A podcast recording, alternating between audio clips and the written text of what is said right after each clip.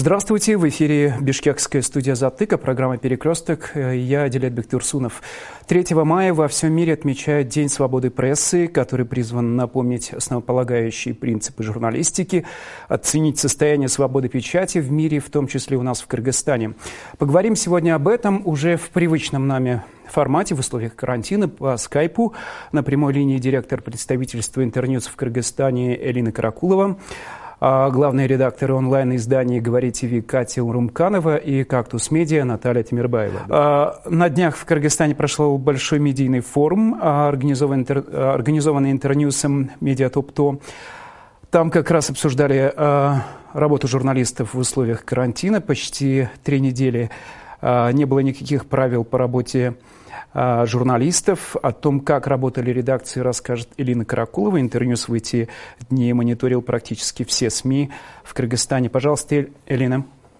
Добрый день, Дилет, спасибо большое. Ну, во-первых, я хочу коллег всех поздравить э, с праздником, с профессиональным, с Днем свободы печати, и сказать, что да, форум прошел очень успешно, и э, мы были первыми, кто смог э, провести такой большой форум онлайн полностью на платформе Zoom – он проходил в течение пяти дней и э, собрал больше 200 э, участников каждый день на каждой сессии. И э, мы, конечно, к этому форуму готовились и переделали полностью всю программу э, в связи с тем, что э, все вышли на карантин, и э, журналисты работали в, в очень жестких условиях. В Кыргызстане особенно, потому что с самого начала карантина э, не, не создавались практически э, никакие условия для того, чтобы журналисты сами выходили и добывали информацию. Вот, комендант отказал в аккредитации, и, конечно, в таких условиях было очень сложно журналистам работать. Вот на нашей первой панельной дискуссии мы как раз это обсудили. Мы пригласили главных редакторов шести медиа различных, то есть это были это и онлайн-издания, и ТВ э, частные, и общественные.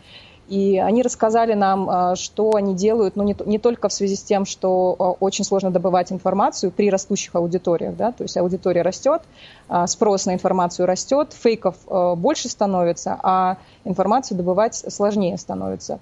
А, но они нам также рассказали и то, а, что они предпринимают вот в связи с финансовым кризисом, потому что как только начался карантин, а, сразу же большинство клиентов, большинство рекламодателей сократили свои бюджеты, и уже сейчас, вот в первый месяц апрель, мы заметили значительное снижение бюджетов. Вот это очень большой фактор риска для наших СМИ, потому что для некоторых СМИ это означает сокращение, да, то есть сокращение штата. Кто-то вынужден был за этот месяц а, уволить своих сотрудников, репортеров, а, кто-то был вынужден отправить там, в отпуск без содержания, а кто-то говорит о том, что а, не протянет и ближайшие там, один-два месяца и вынужден будет закрыться, если какие-то меры не будут предприняты. И это а, самая сложная для нас сейчас история, потому что карантин и ковид еще не, не завершились. А, СМИ нам нужны для, для а, вот этой вот достоверного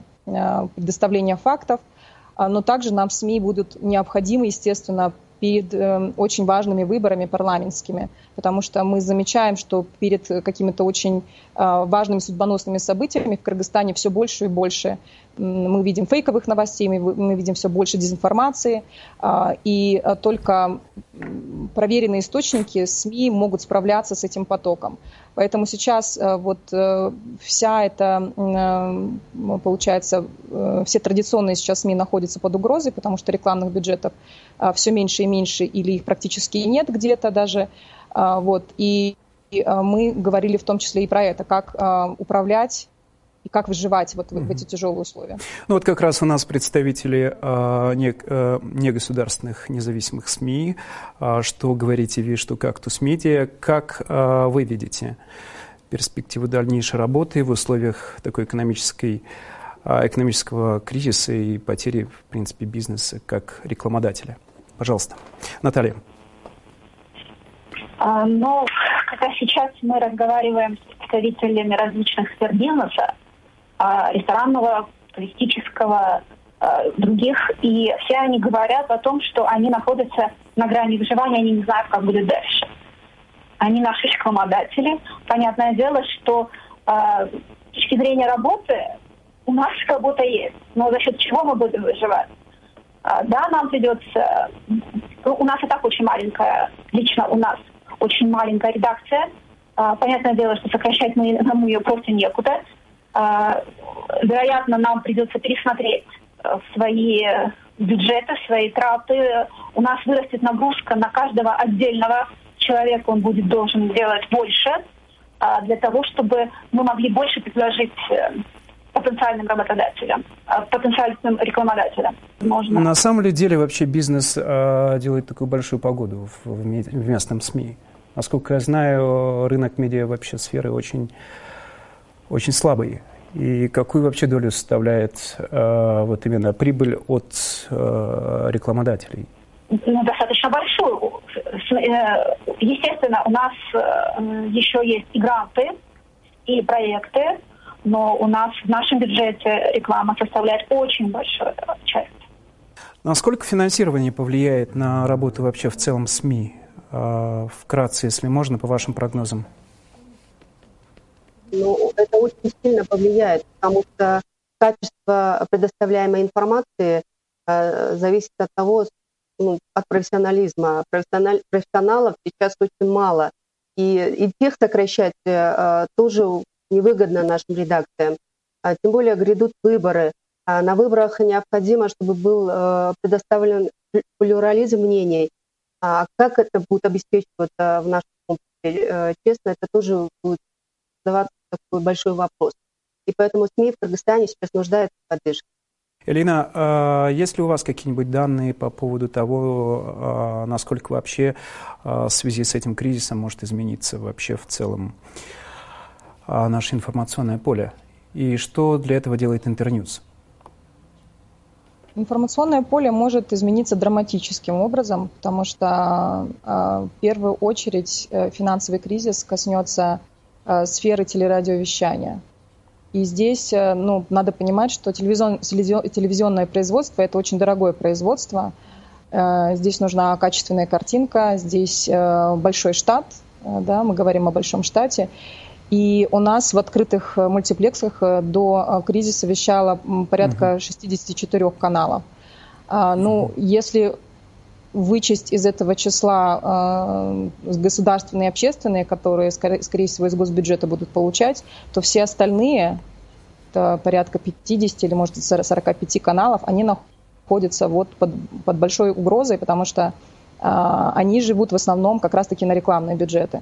А, мы сделали небольшой опрос среди партнеров, а, в нем участвовало, по-моему, 40 э, различных медиаорганизаций. Пока ответили на этот вопрос, опросник половина из них, но по нему уже мы видим, что э, вот как раз сектор э, телерадиовещания затронут сейчас наибольшим образом. Там падение бюджетов составляет от 80 до 85, в некоторых случаях до 90 процентов но при этом телеканалы, особенно частные, мы заметили, что некоторые из них а, стараются сделать из этой ситуации что-то а, позитивное, да, то есть они а, сохраняют штат на, вот, на голом энтузиазме, то есть сотрудники приходят, работают, э, э, делают эфиры, делают лайвстримы, а, информируют население о том, что происходит с карантином и вообще в целом в мире и в, и в Кыргызстане, но они работают на энтузиазме. А, как долго хватит этого энтузиазма, это большой вот вопрос сейчас. Что мы делаем в этой связи? А, мы сейчас работаем над созданием чрезвычайного фонда для поддержки СМИ, именно новостных СМИ, да, то есть э, для поддержки их новостных э, редакций, э, для основного состава. Но, а, естественно, этих мер не будет достаточно, поэтому а, мы во, вре во время э, самой пандемии, когда у нас начался карантин, мы создали такую пока еще волонтерскую группу фактчекеров, потому что сам фактчек KG, наша вот платформа, которая занимается верификацией фейковых новостей, она уже не справлялась с этим огромным потоком. А, фейков и дезинформации. Поэтому нам а, мы создали специальную группу Media Блокпост, где а, работали фактчекеры из других редакций. То есть четыре редакции объединились. Это все редакции, которые прошли наши курсы по расследовательской журналистике. Они знают, как это делать. И они смогли справиться вот с самым большим потоком фейков, они смогли справиться. А, кроме этого, Интерньюсом глобальным а, открыт э, был фонд Information Saves Lives. Это большая компания, которая сейчас проходит по всему миру э, с поддержкой медиа. И это небольшие грантовые, опять-таки, проекты, на которые наши СМИ подали. Отлично. Вот, ну, то есть э, стараемся, стараемся что-то предпринять, но опять-таки здесь нужны какие-то глобальные меры. Да? То есть без подъема экономики, без подъема малого бизнеса очень сложно будет решить э, вопросы э, с медиа, потому что медиа очень сильно зависит от э, рекламодателей, в том числе угу. малого бизнеса. Но я так понимаю, что редакции в скором времени все пойдут на путь оптимизации своей работы, что уже делают некоторые редакции, насколько я понимаю. Так да, это... конечно. Да, мы, мы вот ту, ту статистику, которую нам удалось получить, пока угу. по нашим партнерам Э, никто не, не уволил э, своих сотрудников, но э, большая часть вынуждена отправлять своих сотрудников в, в отпуск без содержания, либо делать ротацию. То есть часть состава, часть редакции выходит и работает, и получает зарплату, половина сидит без оплаты при этом, угу. и потом они меняются, и вторая половина выходит, и таким образом вот эта вот ротация, некая такая социальная справедливость в команде – а, выравнивается, выдерживается. Но это... Возвращаясь к теме свободы слова, а, то, что мы отметили, более трех недель а, журналисты работали без каких-либо конкретных правил, как редакции сталкивались с этим, работали в этих условиях в том плане, и была ли какая-то цензура? Например, мы знаем, что элементарные аккредитации, пропуски давались в первое время только журналистам национальных и государственных телеканалов как обходились журналисты негосударственных СМИ в этом плане и ощущали ли какую-либо, я не знаю, ну, цензуру указок сверху? Было ли такое? Пожалуйста, Наталья. А, конечно. Вот в эти дни а, власть попыталась сосредоточить, а, сделать источником информации республиканский штаб. А, и вот эти дни показали, что власти не способны взять на, на себя нашу работу. А, и вот Элина говорила о фейках, и, к сожалению, источником фейков очень нередко становились власти. Они все время путали цифры, даты, а, эм, они путали события, они забывали, что говорил предыдущий оратор – а, и, естественно, вот эта избирательность информации, это была главная цензура. Когда мы звонили в Минздрав, а Минздрав говорил, что вся информация только через штаб. А, хотя, казалось бы, сейчас, а, в эти дни, именно Минздрав должен был стать основным источником информации, потому что людей волновало в первую очередь состояние здоровья, а, состояние системы здравоохранения в целом. И, конечно, мы все это чувствовали, и нам приходилось очень тяжело, а, при том, что нам приходилось выполнять еще одну дополнительную функцию. А, мы должны были помогать людям, которые внезапно остались без куска хлеба. То есть еще вчера uh-huh. не были нуждающимися, а сегодня они стали нуждающимися. Uh-huh. И вот опять же государство как институт тоже не было готово к работе именно э, с такой категорией людей. Наталья, ваша редакция, готовы... ваша редакция как отстаивала право на свободу слова в этом случае?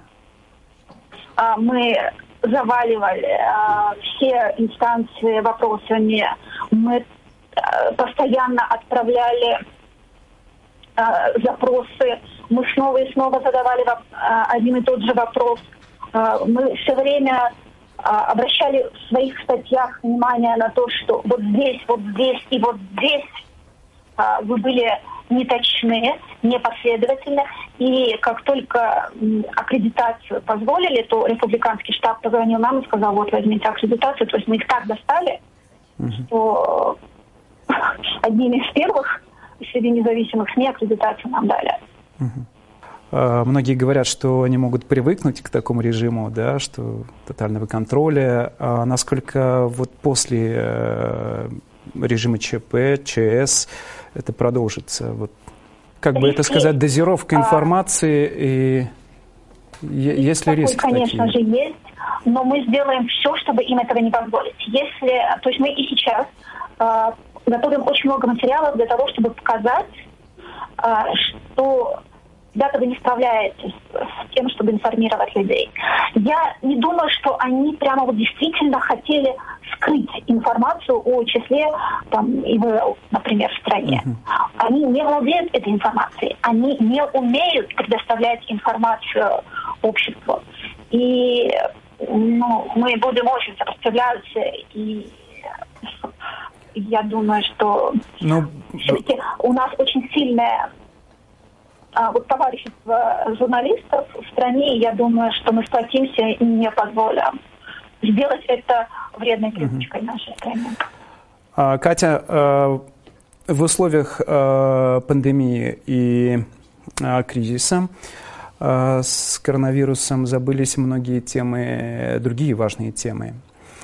А, например, политические партии в последнее время в гонке за голосами начали доставлять гуманитарную помощь вместе с агитационными какими-то листовками. А насколько это сегодня освещается, насколько она контролируется СМИ? Действительно, в связи с тем, что огромное э, количество информации посвящено именно освещению коронавируса и распространению его в стране, остальные темы, они немножко заглушились. Но, тем не менее, а, были информации о том, как это проходит в регионах э, со стороны оказания гуманитарной помощи Э, стороны партий, политических партий, как они умело используют эту ситуацию для того, чтобы создать э, какой-то пиар для себя.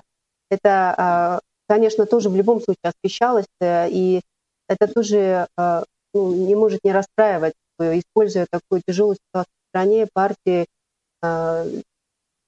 взяли такую вот традицию, да, использовать ситуацию для того, чтобы пиарить себя. Но я вот хотела дополнить э, Наталью Тимирбаеву по поводу того, что мы должны отстаивать э, свою позицию для того, чтобы предоставлять э, доступную и эффективную и оперативную информацию для, наш, для нашей аудитории. Потому что наше общество, оно развитое общество, оно привыкло получать информацию со всех источников, и то, что произошло буквально за тот месяц, который прошел, да, и когда нам просто закрыли доступ ко всей информации, открыли только информацию, которая была отобрана, которая была избрана правительством. И мы должны на самом деле настаивать на том, чтобы а, свободным СМИ разрешили нормально работать не, не развивая СМИ, а как можно развивать остальное общество. А, медиаэксперты бьют тревогу об ускоренной подготовке законопроекта о внесении изменений в Гражданский процессуальный кодекс Кыргызской Республики, где предполагают э, за 3-5 дней э, закрывать или не закрывать э, телеканалы с обвинением э, в каких-то экстремистских, э, в пропаганде экстремистских материалов. Как смотрите на этот законопроект, который сейчас обсуждается в Кыргызстане? Предлагается да, закрывать СМИ, рассматривать, во-первых, экстремистский или был контент в течение очень короткого срока и, собственно, закрывать медиа. То есть э, сейчас, конечно, все наши э, Организации, которые, у которых есть э, юристы, они уже сделали свои заявления по этому поводу, что данный проект закона антиконституционный, то есть он противоречит Конституции, он противоречит э, а, самому, э, самим намерениям изначальным облегчить как-то работу СМИ, и а, а, оградить наших граждан от противоправного контента, то сейчас это создает больше вопросов и а, больше проблем, нежели изначально предполагалось.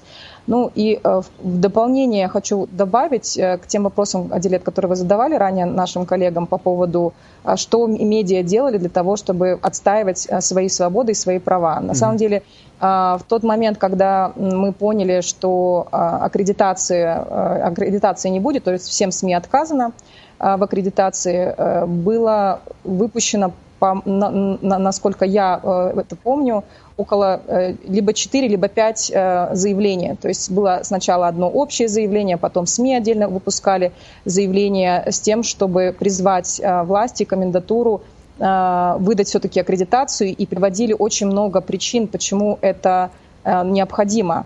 А также говорили о том, что отказ в аккредитации тоже также является антиконституционной мерой, потому что а, у нас э, в положении, эм, значит, в законе о чрезвычайном положении говорится о том, что комендант должен определять порядок аккредитации, но ни в коем случае не отказывать в аккредитации. Вот, то есть э, э, юристы, естественно, и журналисты апеллировали к этому. И я считаю, что э, наше медиасообщество очень консолидированно выступило на, по этому вопросу. И, собственно говоря, благодаря вот этой консолидированной позиции, я считаю, что вот на прошлой неделе начали все-таки выдавать разрешения на четвертой неделе СМИ. После на четвертой неделе, да, уже практически к концу. Но, тем не менее, надо понимать, что СМИ при этом очень, э, очень четко и, э, значит, э, объединенно выступали по этому вопросу. То есть угу. кыргызстанские СМИ не молчали. Угу. А, недавно комендант также объявил, что СМИ и журналисты могут полноценно работать с 11 мая. Означает ли это, что до 11 мая журналисты вообще нелегально работают? Как вообще это можно понимать? Сейчас, ну, то есть аккредитация уже с прошлой недели выдается, многие журналисты уже получили разрешительные вот эти пропуски, мы их уже видели физически, как они выглядят. Uh-huh. Но а, понятное дело, что не все журналисты могут даже с этими пропусками а, выполнять свои обязанности, потому что пешком не везде пройдешься, и не у всех есть средства защиты, естественно. То есть там обязательно нужен, нужно, нужны транспортные средства. Не у каждой редакции есть свое транспортное средство, и поэтому, конечно, очень много все-таки существуют до сих пор препятствия для того, чтобы делать полноценные репортажи uh-huh. и новостные в том числе. Вот. А то, что с 11 да, ну то есть э, там, видимо, уже без, без вот этого разрешительного документа можно будет работать. Хорошо. Элина, э, на ваш взгляд, какие темы не были э, освещены или мало освещены в условиях этого карантина? Какие в условиях этого темы? карантина э, практически мы не видим и не слышим э, голоса э, жертв самого ковид. Мы не видели практически ни одной истории семьи, Э, которая потеряла э, человека, своего близкого э, в связи с, вот это, с этим заболеванием.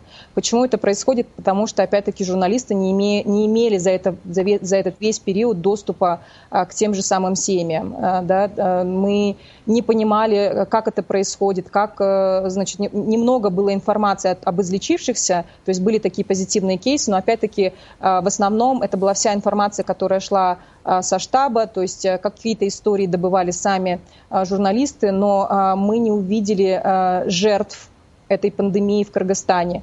Хотя мы видим, что по всему вот миру многие издания многие СМИ, в том числе электронные, они переходят, э, э, открывают свои, свои вот эти вот рубрики ну, некрологов, то есть некрологи становятся таким мостиком между семьями и их близкими, потому что многие семьи так и не смогли попрощаться со своими умершими близкими, то есть для них слово стало единственной возможностью попрощаться, и жанр некрологов сейчас, он вот получил какое-то вот такое очень широкое распространение, и во многих многих СМИ он действительно а, сейчас присутствует.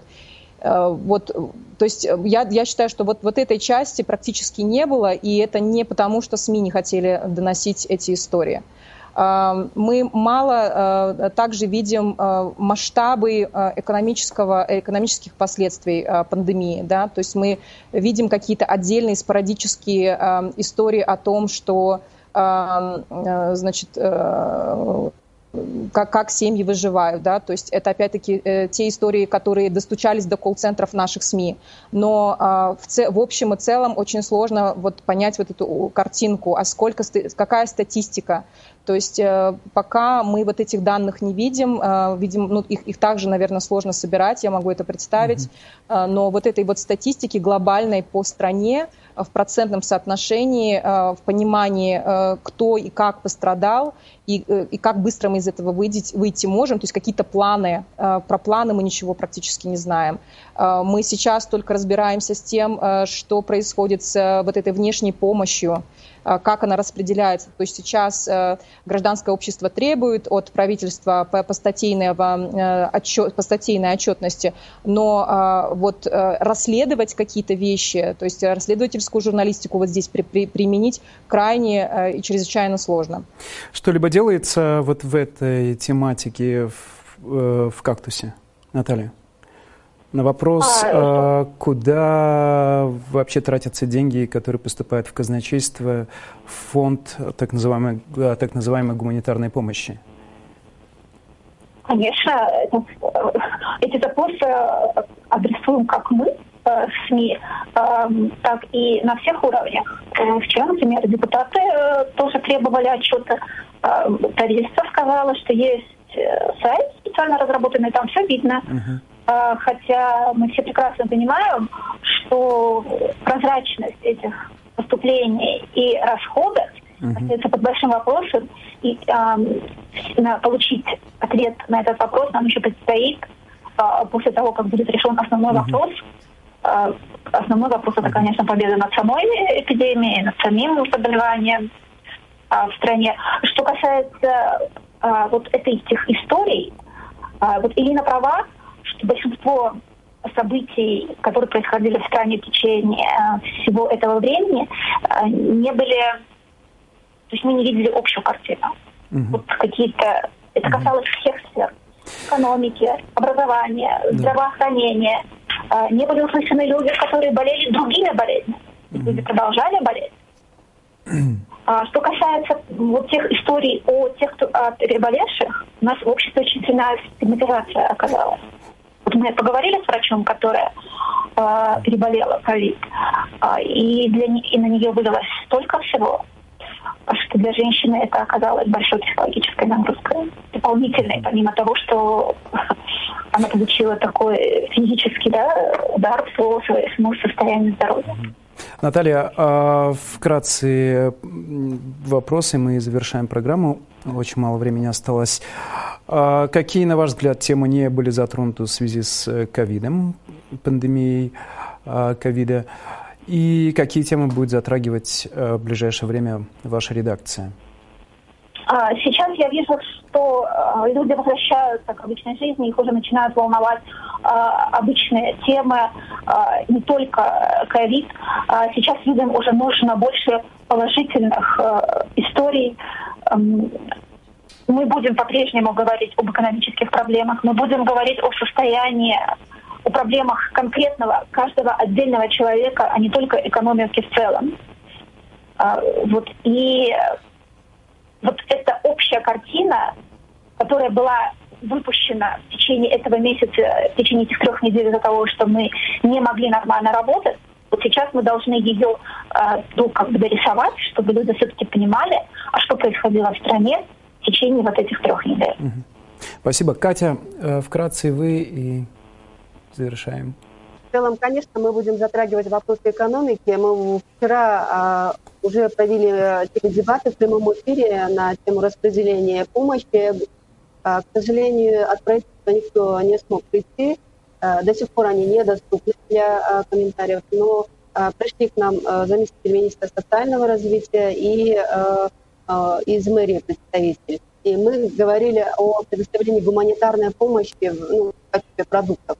А в целом, как распределяются средства, вот это будет, я думаю, ключевой темой ближайшие 2-3 недели. Ну и, конечно же, выход из самоизоляции людей. Мы будем рассказывать о, истории, как люди выходят из э, этого состояния, потому что им тоже было нелегко.